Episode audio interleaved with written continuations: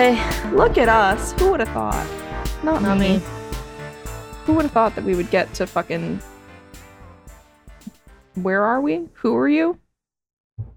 What? Yeah. Same. Mm-hmm. That that exactly. It's, uh. It's the end of July already. Yeah. I, that's what I'm saying. I don't I don't like it and I don't understand it. It's uh, pretty wild. It's a bit much. I I I'm fine with stopping. All right. we'll Chilling stop out here. Okay. Thank you. Thank you. I would like to thank the TVA for hearing me out. It's it's from Loki, and if you guys haven't seen Oh, Loki, that's some. don't because it'll hurt you. It'll make you so sad. It's been over a week, and I'm not. It's almost been two weeks at the point at this point, and I'm still not over it. Owen Wilson, he just wanted his jet ski. All right. I'm Wow. not a Marvel person. I know. so- I love you anyway. But So- you know what I am a person of? True crime. I was gonna say on crime culture. Did we say it last week? I don't think we said it I last think week. so. I think we broke the. No, I think we broke it. Somebody let us know. We could let us know if we went and listened back, but yeah, but I'm not gonna do that. I have to hear my voice. I already listened to this episode once. I was there. oh, I thought you meant this episode, and I was like, wait, just it's I'm not one the of the ones where we have to re-record it because somebody forgot to hit go. Um, this time, Somebody not being me somebody not being you for once. It it's for Um, once. yeah. I mean, For every time. I know. I, What I are we tried. talking about? So today, this is a Patreon patron poll pick. Try saying that three times shit. fast. I love to say it. And this was, I'm trying to think what day it is. Yes, we can mention this. So this was, we have two pick your poison tier patrons, and that would be Stevie and Lucian. And therefore, even though we told them to play nice, I'm just kidding. Um, of course, they picked each picked an episode that they both thought was interesting. And one of them was this, one of them was another one that we will be getting to. Um, I kind of have an idea as to how we should handle this, but at the time, we did not really know how to handle this. What, what should happen if two people pick different It's all right. ones? Yeah, we, But we have a tiebreaker. so yes, so we had a tiebreaker. Um, and for those of you who are the Patreon pick people, um, I think, or did we make this available to all of our patrons? This video, I don't remember. I don't remember. I don't remember. Um, if you can't see it, then that's your answer. That's our answer. Um, so basically, we had my cats be the tiebreaker. And when I tell you it took upwards of 40 minutes, 45 minutes to corral them, you know the phrase? It's like herding cats. They lived up to that this week. um, But eventually we did, we, being me, got them to cooperate. And so technically, it's the Patreon patron pull and puss pick. Whoa. I know, isn't that great? Oh, I came like up with it. that myself. Can't you tell? Um. So yeah, so if you want a say again, you can join our Patreon. If you want to be the tiebreaker, Yes. Um. I'm trying to think. I think the name of the tier is a person in that situation is God. That would make sense because you get to choose. And I think That it's whatever the ten dollar tier is. I, I don't remember if it's ten dollars or if it's like another tier thing. I, I see you go by numbers. I go by titles, and together we make a single person. Um, Alright. But to hop right into it, so yeah, so our cats, my cats, picked the Hollywood Ripper. Um, it was one of two that were picked by our Patreon patrons, and Stevie and Lucian once again. And hopping right into it, so we're first going to talk about Trisha Piccaccio. Okay. She was the oldest of three children. Uh, she was known for being very intelligent. She was very responsible, kind, um, just overall like a good kid all around. Uh, she was very active within her high school community. She went to Glenbrook South High School. She was a calculus student, so already like she was smart. Do we know Um, what what this is U.S. based and what state yes, we're in? yes, we are in we are in Illinois, just outside of Chicago. Okay. In I have it written down here. I just need to find it. Glenview, Glenview, Illinois, and it is right now. We are in 1993, so you're alive. I'm dead then. Um, and just yeah, she was a good kid. Uh, she was on the debate team. She played clarinet. She took calculus. I'm going to mention that twice because it just boggles my mind that she would take calculus, that she would choose to take Sometimes calculus. you don't get a choice in high school, and you just get Mm, assigned a math. Yeah, but she was smart enough to take the math. All right. I was not smart enough to take the math. I had to take algebra twice. Um, and it wasn't because I had to repeat it. It was that they were like, there is nothing else that is on your level that you can take. Everything else is far beyond you. Yep. Um, and I still passed by the skin of my teeth twice. But anyway, enough about me. Um, so Diane Piccaccio, who's Trisha's mother, she spoke of her close relationship with her daughter to 48 Hours as Maureen. I think it's Mayor. Um, I'll be honest, 48 Hours bums me out a lot, so I try not to watch it because Yeah. it makes me very sad and very stressed. Um, but I'm not I'm it's spelled M A H E R and I know that is another way to spell my last name, Mahar, but I'm pretty sure that's not it. I think it's Mayer, which is what most people think my name is pronounced. We're making it a lot about me, so I'm gonna stop. Either way, Diane Piccaccio said, quote, she had a great attitude about everything and she knew what she wanted out of life. End quote.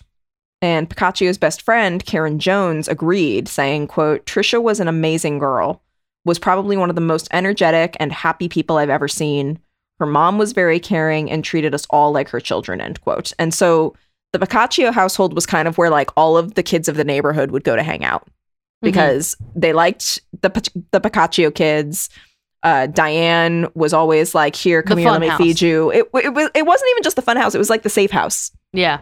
Um, but on the night of August 13th, 1993, this is days before Trisha Piccaccio was to move to Indiana to start her freshman year at Purdue University.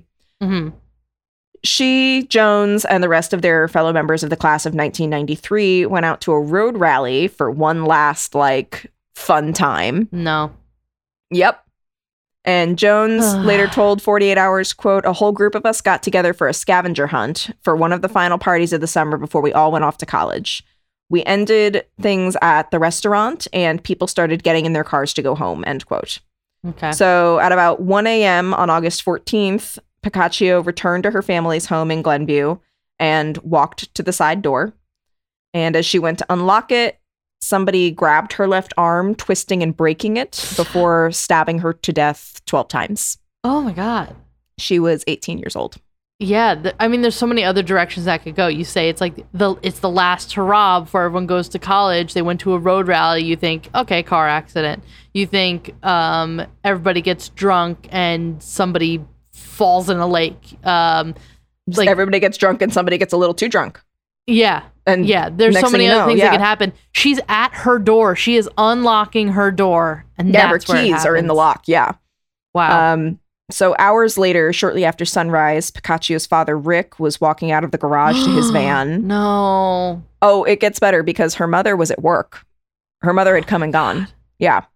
So Rick Piccaccio was walking out of the garage to his van when he noticed his daughter's body on the landing at the side of the house, just out of the Oh. corner of oh. his eye.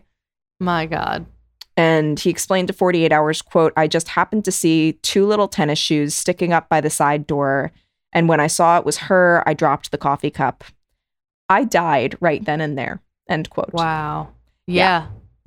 Yeah, you don't come back from that. Yeah. So Rick immediately just tried to do what he could to save her. Yeah. Um, he said to 48 Hours, quote, I tried to revive her. That is the worst feeling in your life when you can't do nothing to somebody you love. End quote. yeah. just oh god it just it rips my heart out so Yeah. trisha's brother doug piccaccio who was a year younger than her he was 17 at the time um he was asleep when this all went down. They also had a, a younger brother, Tommy, who was 13. The boys were asleep. And so Doug quite literally woke up to his father screaming. Um, he told Yeah. 48 Hours, quote, I remember just waking up to this blood curdling scream of my father. And it was Doug, call 911. Doug, call 911. I don't really want to describe the details of what I saw. I have nightmares about it all the time. End quote. Yeah. So Doug did call the police, and after they arrived, Rick called Diane, and all he told her was that she needed to come home and that something had happened with Trish because you know, like you don't want to upset somebody Yeah. who also has to drive home. Yeah, and how do be you in say that yeah. state. I mean, she's already like something happened, you need to come home right now. That you're already in such like a, a Yeah, heightened state that like yeah, and it, and it was honestly it was a good call to make just because um again Diane and Trish Trisha were very close. Yeah. Um, and when she arrived and learned that her daughter was dead, she was understandably inconsolable. Yeah. Uh, one of the officers who responded, Chicago police officer Ray Salahovich, he saw Diane arrive and later told 48 Hours, quote, I heard a lady screaming and the mother had just exited her vehicle and she was running towards Trish. I basically tackled her. I didn't want Yeah. her to see Trish like this and remember her daughter like that, end quote. Yeah, that's Just- the thing. It's like even like at open casket funerals and stuff, it's like that's not like I always No, thought that was yeah. weird. She's like, that's not how I want to remember this person. Yeah. Like, that's not the last like vision of their face I want to see. Like And it's something Ah. that you can never get out of your, or at least for me, I've been to one open casket funeral. It was to an educator with whom I was very close. yeah. And she had died of pancreatic cancer. It literally just destroyed her from the inside out. And they had an open casket funeral. And my mother said to me, like, don't go up there. And I was like, no, like I'm I'm an adult. Like at that point I was out of college, I mean out of high school. And I was like, no, I can do it. Like I can handle it. I'm fine. And it is something that I to this day just cannot get out of my mind. And it's not even what she looked like in my like time Yeah. of knowing her when she was alive. yeah, I had that with um like a an elderly neighbor that we were very very close with. hmm and I'm like, I like it was one of those things. It's like you have to go up to the the casket because it's, Yeah. it's rude if you don't. I'm like, yeah. yeah. but I don't want to see this person like that. yeah. No. I just Yeah, so it's, it's word of advice: don't do an open casket, or um, do, use your or own do, judgment. but like, yeah, yeah, or do like you can. Um, just you know what? Wear like a star spangled bikini so no one's looking at how different you look. Solved. Problem solved. I'm not for my for my own self. I will not do open casket anything. I will not do casket anything. You know how much that shit costs? I fuck know that. it's it, no, it's a it's a price gouging situation. Return me to the earth. There you go. Luke Perry did it. You can too. Um, but after that, sorry, we're- going off the rails. and we're only like 15, not even minutes in. But so Trisha was pronounced dead at the scene, after which Doug told 48 Hours, quote, I remember my chest just stank. The minute I realized she was gone and there was nothing I could do to help her, end quote. So her family took this hard Yeah, um, understandably so. Despite Cook County, Illinois detectives interviewing dozens of people, they came up with no leads as to who would have wanted to hurt Trisha. Um, it also didn't help that many of the families in the community they refused to talk the, to the police, refused to let their children talk to the police because they were f- afraid for their own children's well-being. yeah, Um, so Diane said to 48 Hours, quote, We were told that we have to understand that some murders go unsolved. And I was like, there is no way somebody is going to come to my door, outside my door, and do this and get away with it. End quote. yeah. That's terrifying. It's like you don't know if this person did this randomly, if they were hunting her down, if they had a vendetta against the family. Like Yeah. how do you have two other sib- like two other children and say like oh well say la vie i guess we're never going to figure out who it is like that's not how that works No, no. So frustrated by this lack of progress with the case and also struggling with the notion of living in the same house where Trisha was murdered, um, the Piccaccios temporarily moved out and then eventually returned to live in the home four years later after they had done some healing. i don't think i could live back Yeah. there again that's See, I don't think I could, but at the same time, from a logistical standpoint, Financially, how are they going to? They can't buy a second home and just leave that one. It's going to be incredibly difficult to sell the home because it's a property where somebody was killed. Yeah. Um, like I think from a fiscal standpoint, they didn't really have much of a choice. Yeah. So, but regardless, so soon after they returned home, they got a surprise visit from one of Doug Piccaccio's closest childhood friends, Michael Thomas Gargiulo, who is he was a football player on the high school team. Um, he had been like friends with Doug since like the second grade. They Mhm. were very close. He lived right down the street. Um, Diane told 48 Hours, quote, Michael showed up at the door and he says, I I need to talk to Rick. And I said, Well, he's at work, Michael. And he said, Well, can I wait? And I said, Yes. He sat and waited for over an hour for him to come home from work, sat at my kitchen table, end quote. So hmm. when Rick did arrive home, he was surprised and a little bit confused to see Gargiulo telling 48 Hours, quote, I remember walking in the garage door and I looked at him and he had this look on his face like he was going to say something to me, end quote. But before Gargiulo could say anything, Rick said, quote, the, dura- the garage door opens, his father and one of his sisters come in and say, we have to leave, Michael. And they picked him up and whisk him out and the door closed. And I told Diane, I says, golly, that that was kind of odd. But the look on his face, end quote. And so he kind of just paused. Um, but it was at that point that Rick immediately became suspicious that Gargiulo knew something about the murder of his daughter. And that his parents, his family, were protecting him. Hmm. Um, the Gargiulo family. yeah. So the Piccaccios went to the police that were working on Trisha's case, but when investigators went to follow up on the lead, they found that Gargiulo had mysteriously disappeared.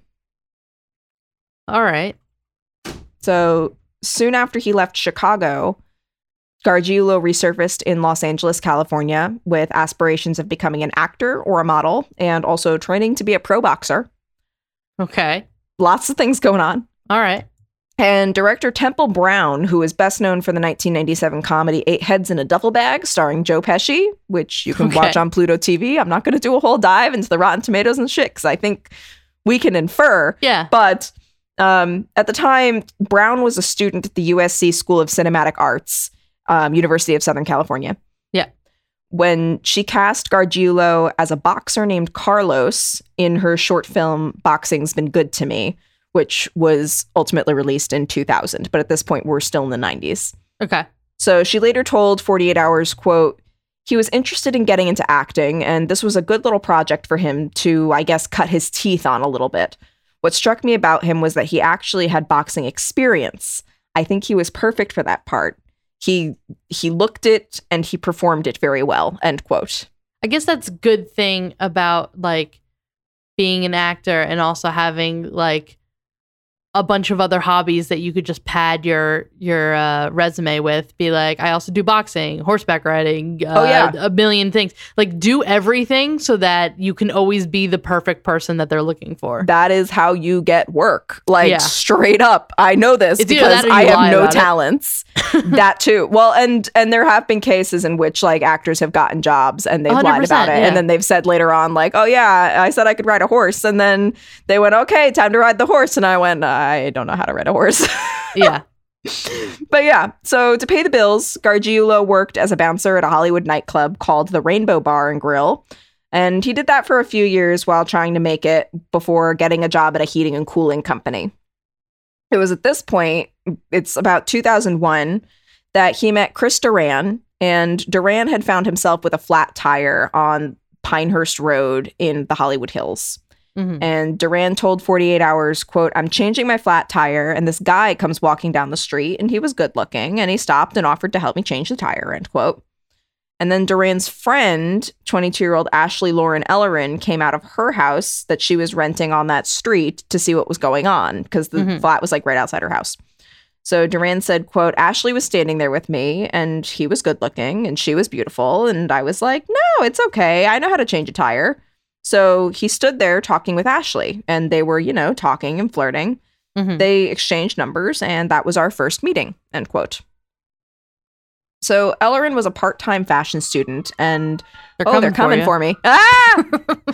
um, Ellerin was a part-time fashion student and was one of those people that was just loved by everybody she met. She was the life of the party. She lit up a room, like all of that stuff All that you don't want people to say about you. Yeah, all the Because you'll end up on 48 hours. yeah, right before something terrible happens. yes.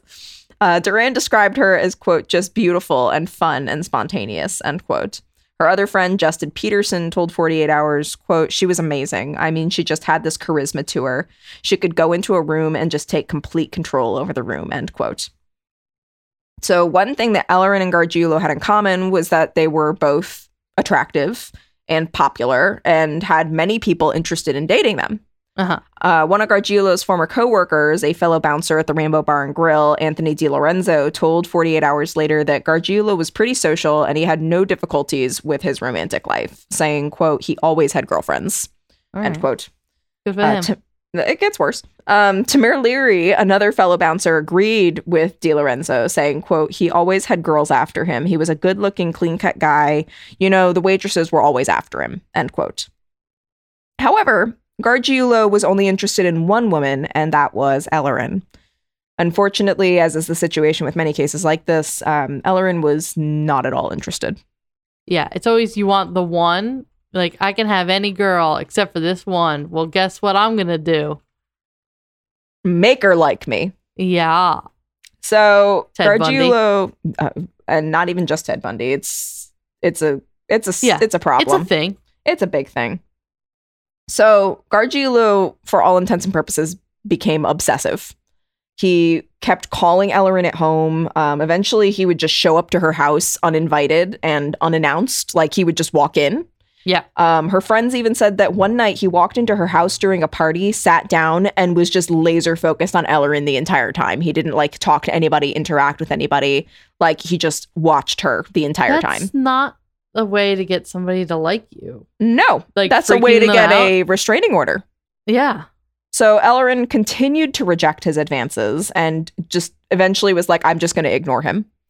And eventually she began dating a model and up and coming actor that some of you might know named Ashton Kutcher, who was one of the breakout stars on the hit sitcom That 70s Show, which had just come out a couple years ago. So he was Yeah. like kind of in the beginning of it. It was like, dude, where's my car era. Yes.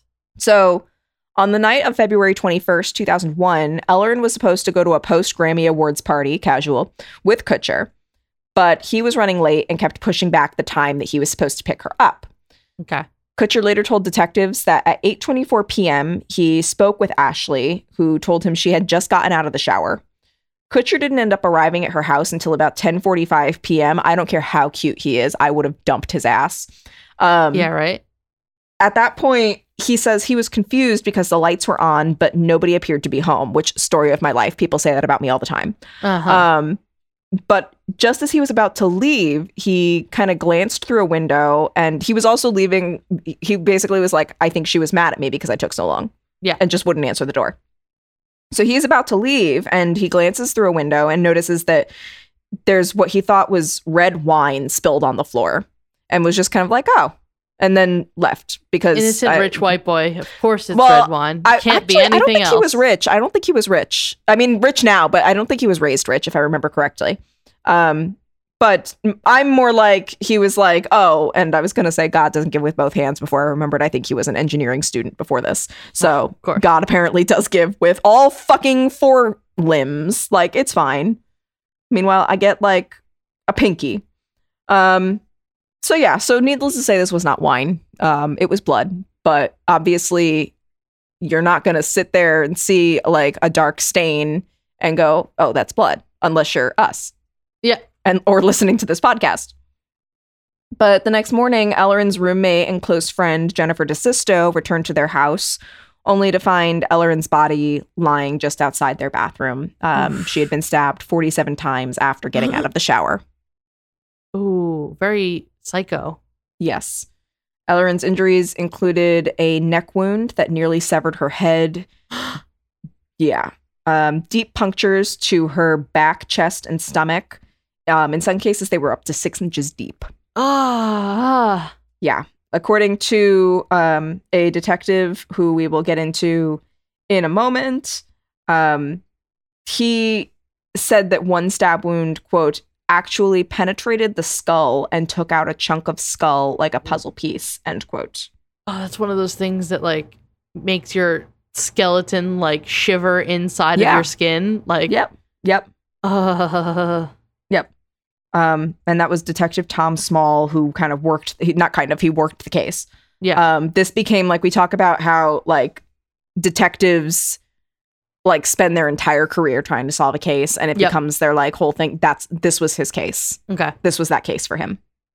Uh, DeSisto later told 48 Hours, quote, I entered the house and Ashley was laying there across the two stairs, covered in blood.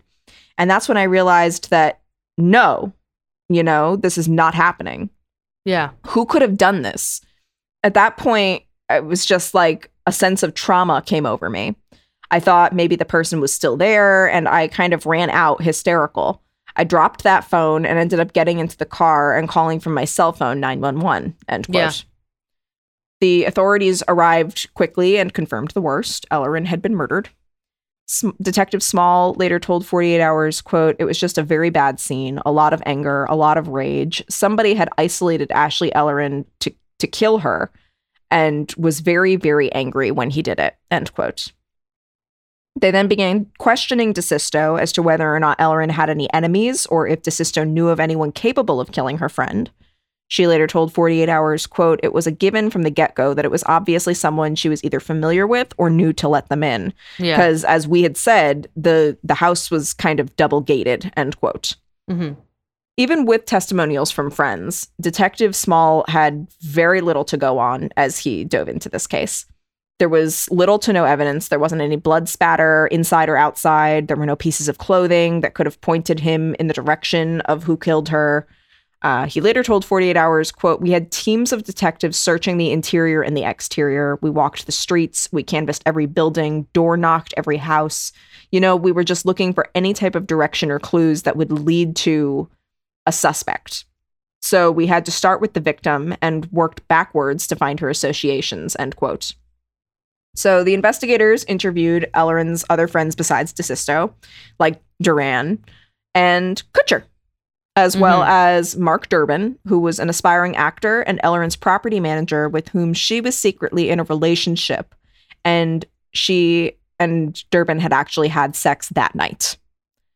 However, both Kutcher and Durbin were ruled out as suspects.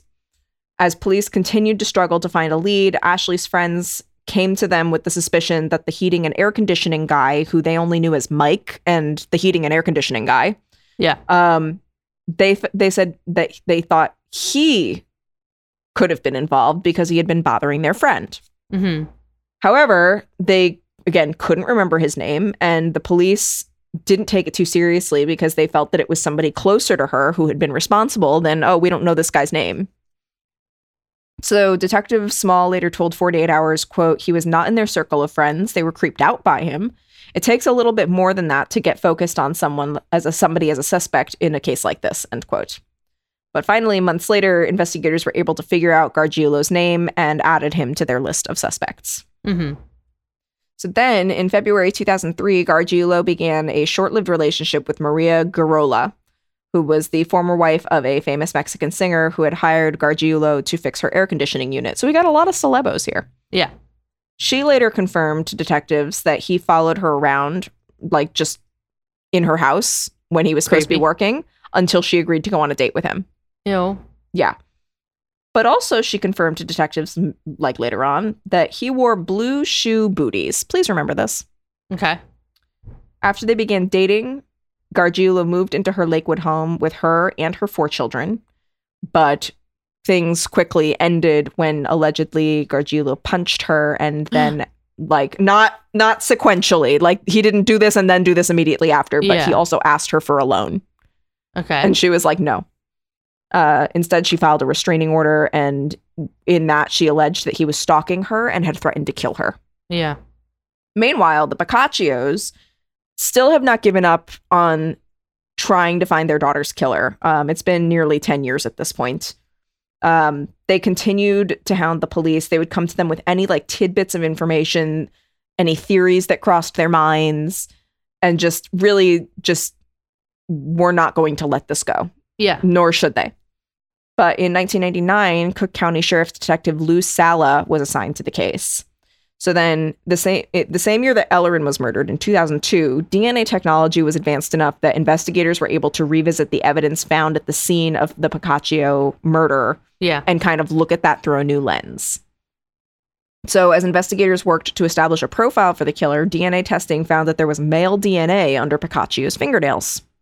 Detective Sala told 48 Hours, quote, At that point, we began a DNA campaign of everybody, including the Piccaccio family, friends of hers that were with her at the road rally that night. We even tested the dog, end quote. Wow. Yeah. So somebody else that the detectives wanted to look into through this DNA campaign was Gargiulo. He was the childhood best friend of her brother. He lived Yeah, down yeah. the street. So after tracking him down in Los Angeles, Cook County investigators went out to California to ask LAPD detectives for assistance.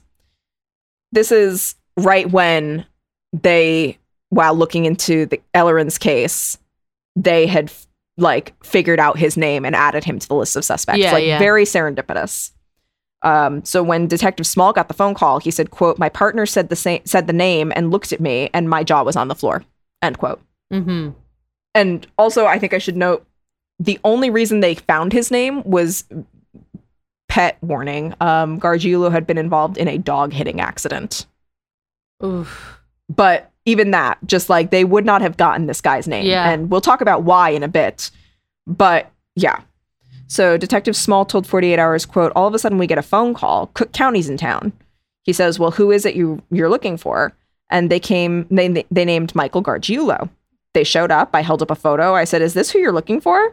And they said, yeah, how do you know him? And I said, well, right now he's a potential suspect in a murder investigation. What do you guys have? End quote. Uh huh. And then they're like, we're the same thing. They did the Spider-Man Slow point. motion high five. Yes.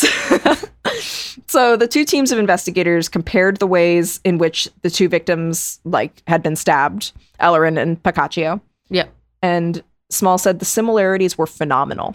End quote. Yeah. So Detective Small agreed to help Cook County find Gargiulo. However, remember I said they only found him because of the dog hitting thing. Yeah. Th- They found out the name because of the dog hitting accident.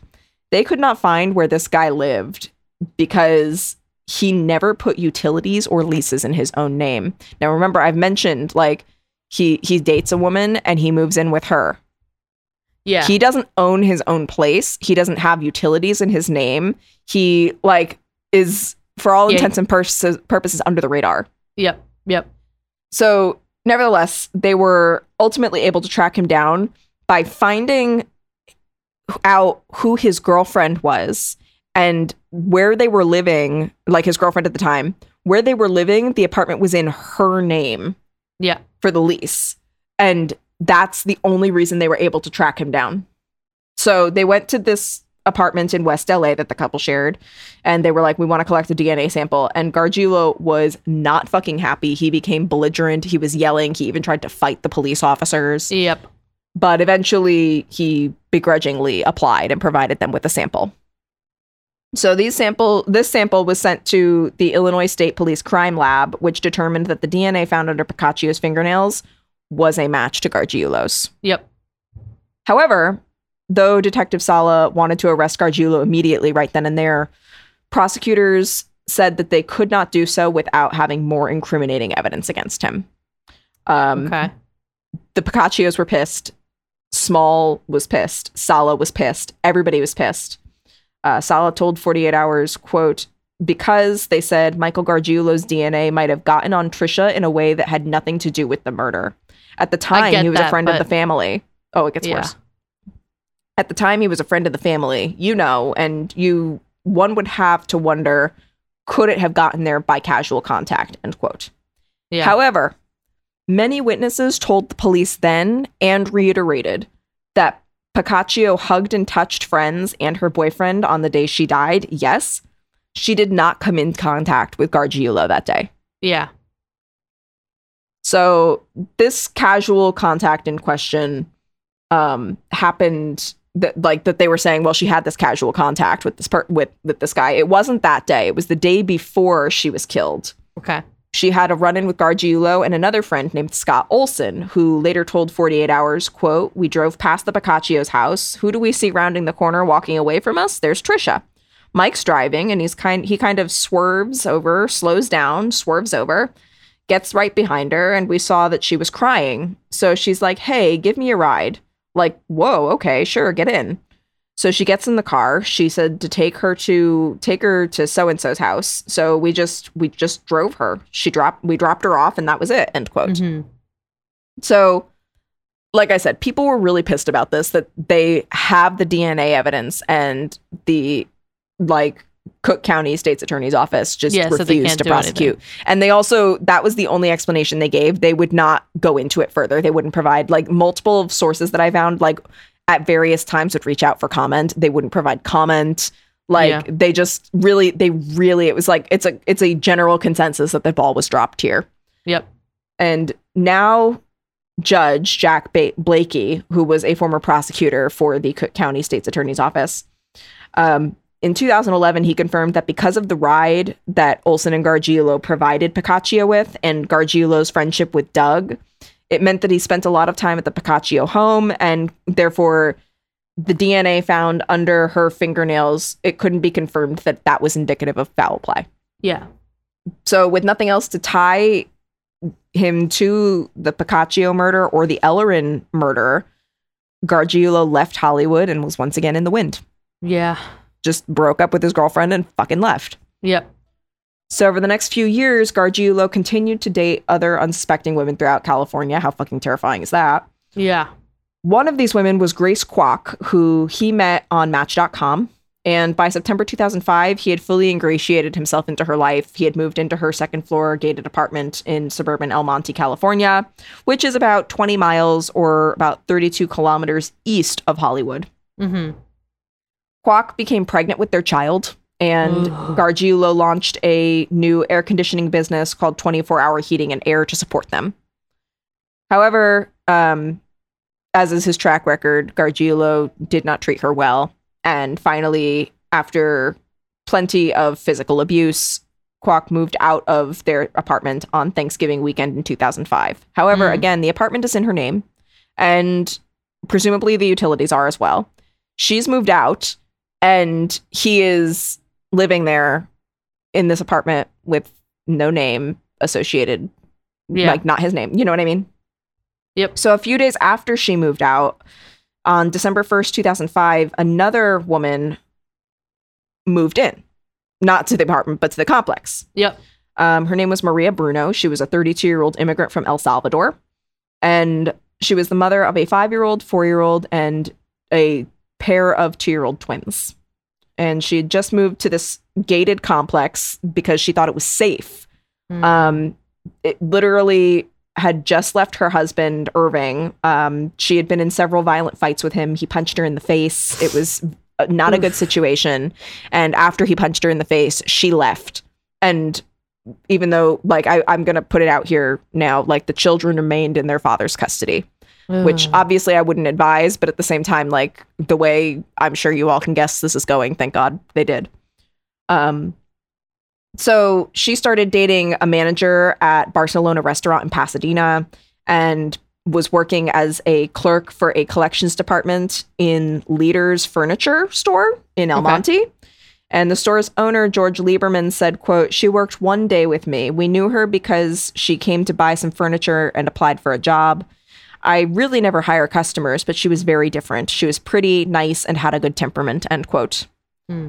So and she she really she was all of these women, they were just gorgeous. Um but Los Angeles County Sheriff's Department homicide detective Mark Lilienfeld later told 48 Hours, quote, she had picked that building specifically because it was very secure. You had to either have a passcode or a key to get through the front door, so it was a pretty secure building. But someone got past that security. The suspect entered through the kitchen. It appears from the evidence that he obtained a weapon there in the kitchen. Her body was somewhat mutilated, and you just, you know, that's crap you see in movies. In real life, that is very rare. It just doesn't happen, end quote. Yeah. And so, to elaborate a bit more on that, after prying the screen loose from her kitchen window, the killer climbed through while Bruno slept and stabbed her 17 times. He mutilated her body, cutting off her breasts and even slicing off one of her nipples and putting it in her mouth. Oh god. Or like on her mouth. Yeah.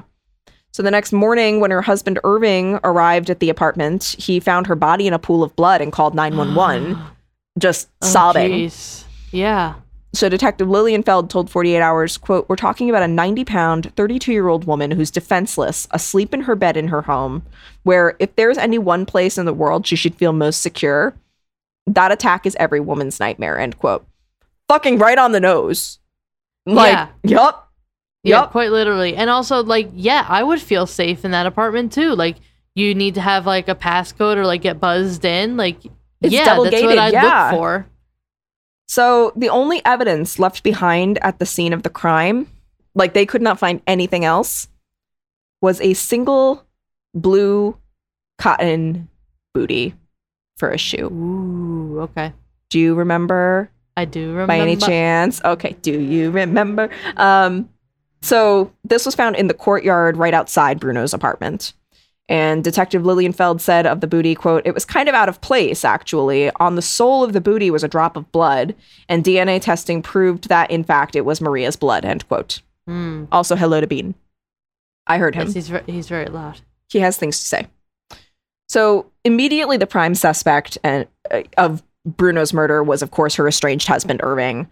Uh, between his history of violence, the discovery of the drops of drops of blood in of Bruno's in his car, um, all of this seemed like an open and shut case until he confirmed to police that shortly before her murder that evening, the couple had decided to reconcile and even went out to dinner to celebrate. Mm. So the restaurant manager confirmed that the couple was there that night and even said that Bruno had cut her finger shortly before they left and was bleeding as she went to her husband's car, which would explain then the drops of blood found in the car. Yep. So detectives interviewed neighbors, they checked arrest warrants of the building's occupants or arrest records of the building's occupants.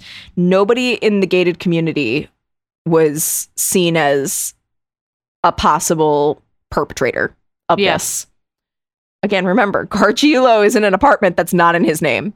Yep. So no one knows he's there. Well, not only that, they went around and they did the whole like knock interview thing, and Gargiulo was never home when the police knocked on the door.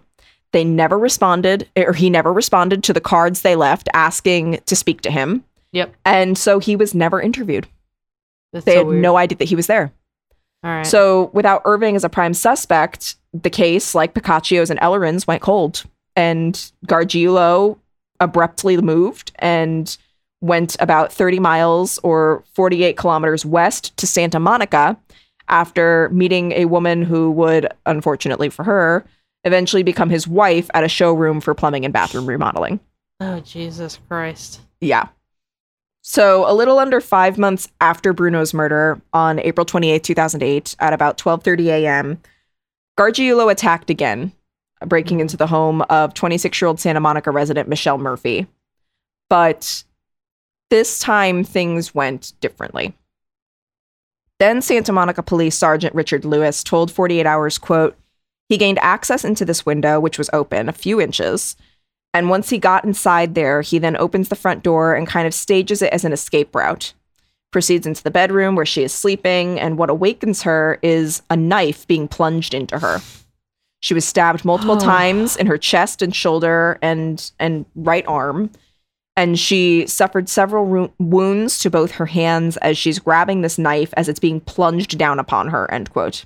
Oh jeez. So Murphy, standing at five foot motherfucking one, immediately fights back. Yeah. and hell yeah. Gargiulo somehow manages to slice his own hand in the scuffle. All right. So Sergeant Lewis described Murphy to 48 Hours as, quote, just an incredible young lady and just someone who's very resilient and decided to fight, end quote. That's Yeah. right. Present tense. We got a fucking surprise. I survived on our hands. Oh hell yeah. Hell but also, yeah. this is also not to say that like anybody like else doesn't fight. oh, yeah, um, no. Because um there could have been a struggle, but also you don't expect to be fucking murdered in your goddamn Bed- bed. Yes, just like So- yes, just like they said earlier. Lilienfeld um, said earlier, but I I'm I want to point this out because she really was so like she really thought I I'm pun not intended as you'll see in a minute. She really thought on her feet. Yeah. Um, Lewis said of the struggle, quote, at some point there was a lull in the action and she was able to get her feet up underneath and kick him off of her. yeah. So she kicks him off the bed and he falls to the ground, gets scared like a little bitch, and flees while Murphy, who is still, you know, bleeding out from fucking Yeah, yeah. stab wounds, chases him down the hallway of her apartment and like all the way to the front door that he has left open of her home, where Gargiulo just fucking goes, I'm sorry. yeah. Uh, what? yep. So he flees, bleeding from his hand. This is important. Murphy then calls her boyfriend, who calls 911. And when the police call Murphy after he call after the boyfriend calls 911, they call her. And she describes her attacker as being left-handed. Um, he was wearing like clothing that concealed. She couldn't see his face. He was wearing a baseball cap. Uh, she said, quote, he was in pants and like a long sleeve, like sweatshirt kind of thing. He was at most, I don't know, like 5'11 or something, end quote. Uh huh. So when Sergeant Lewis arrived, his team and he found blood on the steps to Murphy's home and followed the trail down to the walkway into an alley near her apartment. Samples of the blood were sent off to the crime lab for testing, and about 25 days later, it came back as being a match to Gargiulo, who they Mhm. discovered lived in the second building down with a window that faced directly towards Murphy's bedroom. Yeah. Plus, Murphy later testified that before the attack, Gargiulo passed her in that same alley while she was working out and tried to talk to her, and she rebuffed his advances. Wow. Yeah. So on June 6, 2008, Gargiulo was arrested by the Santa Monica Police Department and charged with assault. When he was taken into custody, Gargiulo asked which agency was making the arrest, like which police department, or like, was it like Yeah. the FBI? Like, Somebody else. you know what I mean? And that set off major alarm bells for Sergeant Lewis. And he was like, okay, so he's done this before. He just hasn't been caught yet. Yep. So then Sergeant Lewis, mind like a steel fucking trap, recalled a conversation that he had once had years before with Detective Lilienfeld about a murder with a similar MO that had happened in El Monte and gave him a, uh, gave him a call. Not years ago. I don't know why I said that. Um but so it turned out that Gargiulo had lived close enough to Maria Bruno to also have watched her from his apartment. Yeah. She even had talked to her friends about the quote strange guy across the way end quote and the creepy interactions they would have. And remember, she lived there for like less than 2 weeks. Less than 2 weeks and he's already Yeah. making enough of an impression on her that she is mentioning it to her friends. Yeah. At one point, Gargiulo even walked into her apartment just unannounced, like he did at Ellerin's, only leaving That's when so Bruno confronted him and was like, What the fuck are you doing? Get the fuck out. Yeah. Furthermore, one of Bruno's former neighbors, Robert Rasmussen, later told police that days before the attack, a man wearing a hoodie and a baseball hat was jiggling Bruno's doorknob and peering through her window. On another day, Rasmussen said he saw the man following her as she carried groceries, and police believe that this was Gargiulo. Rasmussen so said, quote, she went into the apartment and he followed her in. The minute he stepped over the threshold, he backed out and the door was shut in his face. Hmm. Um, the door was shut, end quote, but to specify it was in his face. Yeah. So Detective Lilienfeld and Sergeant Lewis decided to revisit the crime scene from Bruno's murder, where they searched what ended up being Gargiulo's former apartment and discover a blue booty hidden in the attic. Mm. So not only was this like it looked the same, it right down to the manufacturer and model number. It was identical to the one found at the scene of Bruno's murder with Bruno's blood on it. Damn. Yeah. So then it was discovered that Gargiulo had lived only a couple of blocks away from Ellerin as well and would frequently watch her. He would go to the park across the street from her house with his dog and pretend to be like there with his dog and would just watch her house for hours. Oh my god, that's so creepy. I know. Everybody Stalkers is close your like- blinds. Stop what you're doing and close your blinds right now. Stalkers is like one of my least favorite things. Hell fucking no. So Sergeant Lewis said, quote, it was like the lottery. It is ironic, but it does happen. When the officers network, we solve cases, end quote. Hear that? Spend your time networking instead of beating black people. You think I wasn't going to work it in there? Whoa, whoa, whoa. So on September 4th, 2008, so Gargiulo is already in jail for the assault and attempted murder charges on Michelle Murphy in Santa Monica. Yeah. Then he was indicted on two additional charges for the murder for the murders of Ellerin and Bruno. Mhm. So very quickly, Gargiulo's case, especially with Ellerin's connection to Ashton Kutcher, very quickly it dominated the headlines in Los Angeles. Not only are they solving two cold cases, one of them is Ashton Kutcher's ex-girlfriend. It's like a whole thing. yeah. Um, and soon it went from like just like headlines in LA to nationwide headlines, and the media dubbed him quote the Hollywood Ripper, also the Chiller Killer, which I don't love. It's No, like a hate that. weird. I prefer Hollywood Ripper if we have to give him Stop a name. giving these guys fun names. Well, there was one more, and it was the Boy Next Door Killer. no, I don't like that. That one's stupid. Yeah, it, it's I'm I'm not a fan, but who am I, I guess, to say anything? But Maybe still, he should get a stupid name. he should get a stupid name, but I don't know. I feel like that's a little too innocent. Speaking of which, Gargiulo this entire time in jail maintained his innocence, Yeah, saying, sure he did. yeah, of course he did. Um, he said on the record while he was in jail awaiting trial, quote, My truth is being 100% innocent, being wrongfully charged. It's a matter of waiting and knowing that there will be victory because I know I'm innocent. And it's just now putting it down, putting it down in the courtroom and just being patient, end quote. Cry me a fucking river. No wonder he couldn't get an acting job. That's the best you got. Meanwhile, in Chicago, the Piccaccios catch wind that Gargiulo has been arrested for two murders and an attempted murder in California. Yeah. Yeah, and they're fucking convinced. They're like, okay, this is all we need to charge him. Like, we went to the police about this guy before. We were really suspicious of him.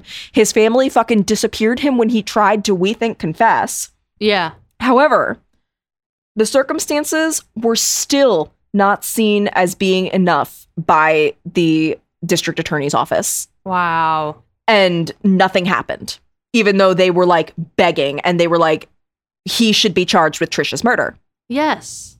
So nothing happened for years with the Piccaccio case until on May 14th, 2011, 48 Hours ran a and the it was it's season 24, episode 24 of the series, and it's titled The Boy Next Door Okay. and it was on Piccaccio's unsolved murder and how Gargiulo, who again was like known at that point, how he could possibly be involved. And 48 Hours had been like working on covering Piccaccio's case anyway. yeah. but then so when this they- was like added.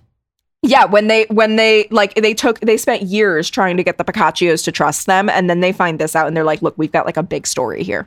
Yeah. So almost immediately after the episode aired, Leary, remember that bouncer that I mentioned before? Yeah. he reached out to Mayor, Maureen Mayer, and uh, also like the other bouncer, Di Lorenzo. He texted him, but he watched this episode and he recognized Gargiulo's mugshot and was like, holy shit, I know that guy. Whoa. So at this point, he and um, Di Lorenzo were fathers. And Leary later told 48 Hours, quote, I get emotional because I, I love my children. And when when I look at him and I see that video and see to this day, I get a pain in my chest that any man would have to miss and love their child like that. Mm. I said, I have I have to let somebody know what I know. End quote. So he then talked to Di Lorenzo and was like, look at this. This is fucking this we know this guy. Yeah. And so Di Lorenzo contacted Mayer and said that back in 2000, when Gargiulo, Di Lorenzo, and he were working together, Gargiulo confessed to them that he had murdered a girl in Illinois. Di Hmm. Lorenzo later told 48 Hours, quote, We were cruising down Sunset. He asked us, he's like, You guys ever kill anybody? And he's like, I have. And we're, we're, we're like, "Sh- Shut the, you know, shut up. And he goes, Yeah, I buried a bitch. He goes, I left the bitch on the steps for dead, end quote. Why? So they thought he was just like fucking around. They thought he was lying. And then this is so similar to that story he told them that they were just like, holy shit, he was not lying.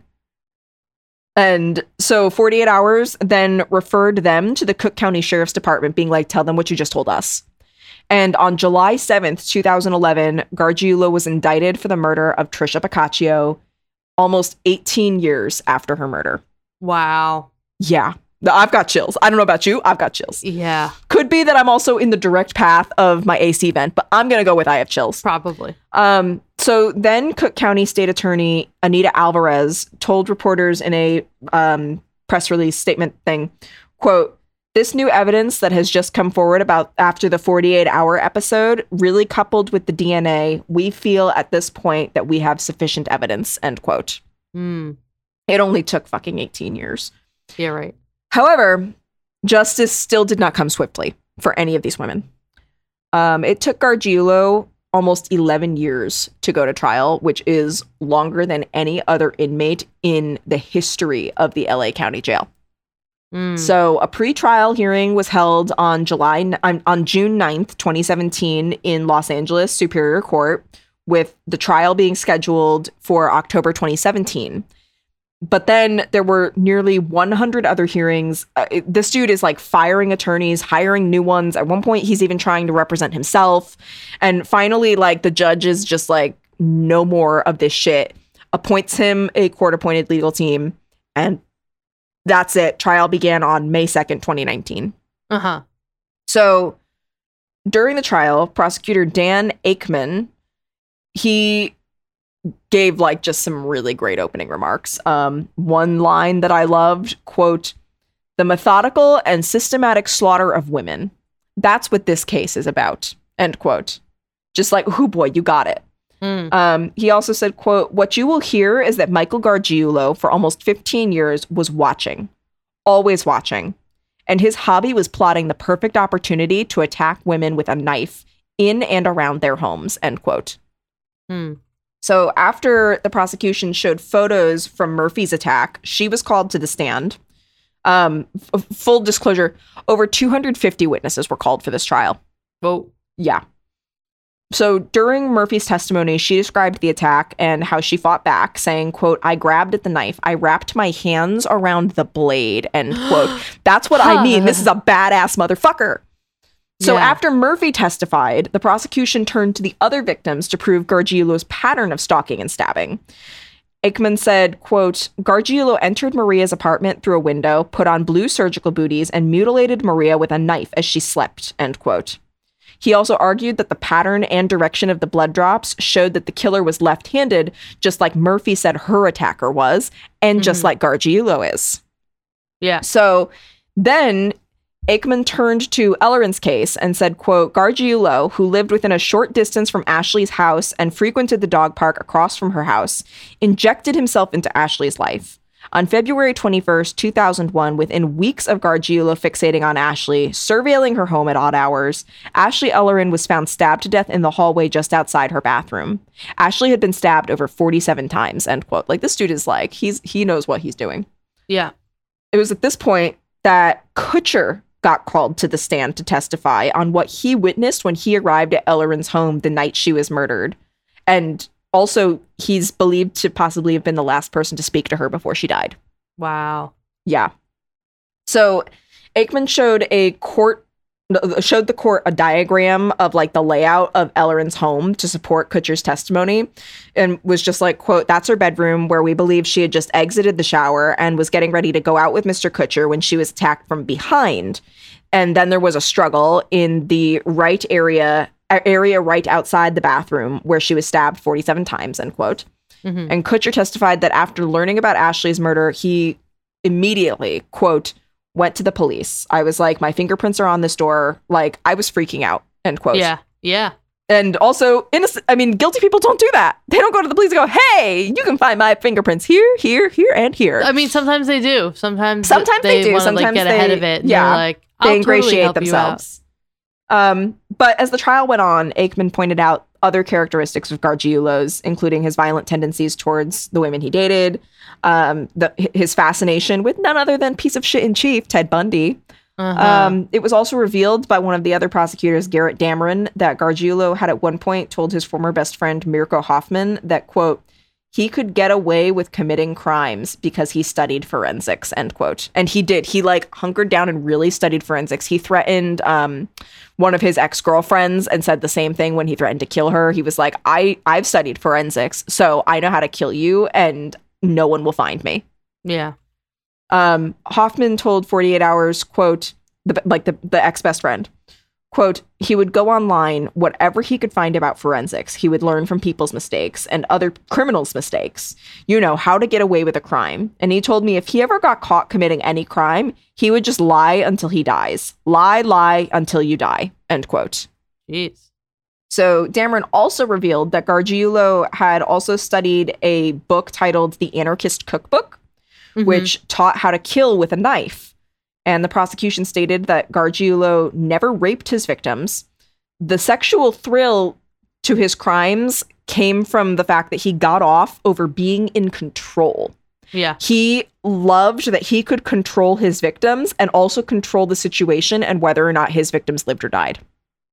Mhm. So, to drive this point home, prosecutors even brought the jury to the scenes of the crimes just to show how close Gargiulo lived to all of his victims. Furthermore, to strengthen their argument that this was a pattern for Gargiulo, they, even though it wasn't being like it wasn't part of this trial, he wasn't being tried for it, they brought up Piccaccio's murder in 1993. And the entire Piccaccio family testified against Gargiulo about this murder and about his relationship to their family. Mhm. They they came out to California to do this shit and to like just fucking nail him to the wall. Yeah. So Akemon told the jury, quote, you will hear that Gargiulo's killing spree started in Chicago in the summer of 1993, almost 26 years ago, when Gargiulo killed his first victim, his neighbor, then 18-year-old Cr- Trisha Piccaccio. Gargiulo, who was athletic and had trained in martial arts and boxing, grabbed Trisha, who was very petite, snapped her arm, and stabbed her repeatedly in the left breast, arm, and chest, left her bleeding to death on the doorstep of the family home, and fled. End quote. Mm. So in the courtroom, Gargiulo's defense attorney, Daniel Nardoni, didn't really have much of a leg to stand on. So he argued the possibility that someone else besides his client could have killed these women. Because, like, what else do you have, my dude? Yeah. Um, they got DNA. What do you have? So he said of like the case, quote, there's not one single witness called for for the Ellerin case. He said, quote, there's not one single witness called by the prosecution that saw Michael Gargiulo go into the house, end quote. Furthermore, he argued, Kutcher's testimony, he he was just like, yeah, Kutcher's testimony is great and it does prove that like somebody was in there, Mhm. but it was Durbin.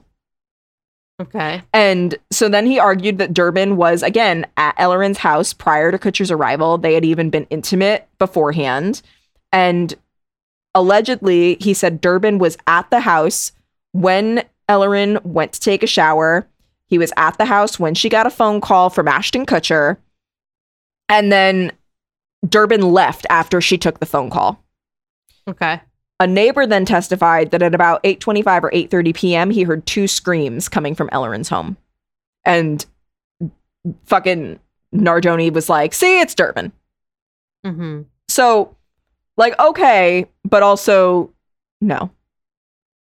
So, finally, on August 15th, 2019, 43 year old Michael Gargiulo was convicted on all counts. The penalty phase of his California trial started on October 7th, 2019, and after hours of deliberation on October 18th, 2019, a jury recommended that Gargiulo receive the death penalty for the murders of Ellerin and Bruno. Sentencing was initially set for February 28th, 2020, but it was delayed by both defense motions and the coronavirus pandemic. Mhm. You ever hear of that? It's so crazy to think that like this is so recent. It's So oh, recent. No, you have no idea. huge case. You have no idea how recent. On July 16th, 2021, well, last fucking week, Gargiulo was sentenced to death by Los Angeles Superior Court Judge Larry Paul Fidler, who denied Gargiulo's request for a new trial.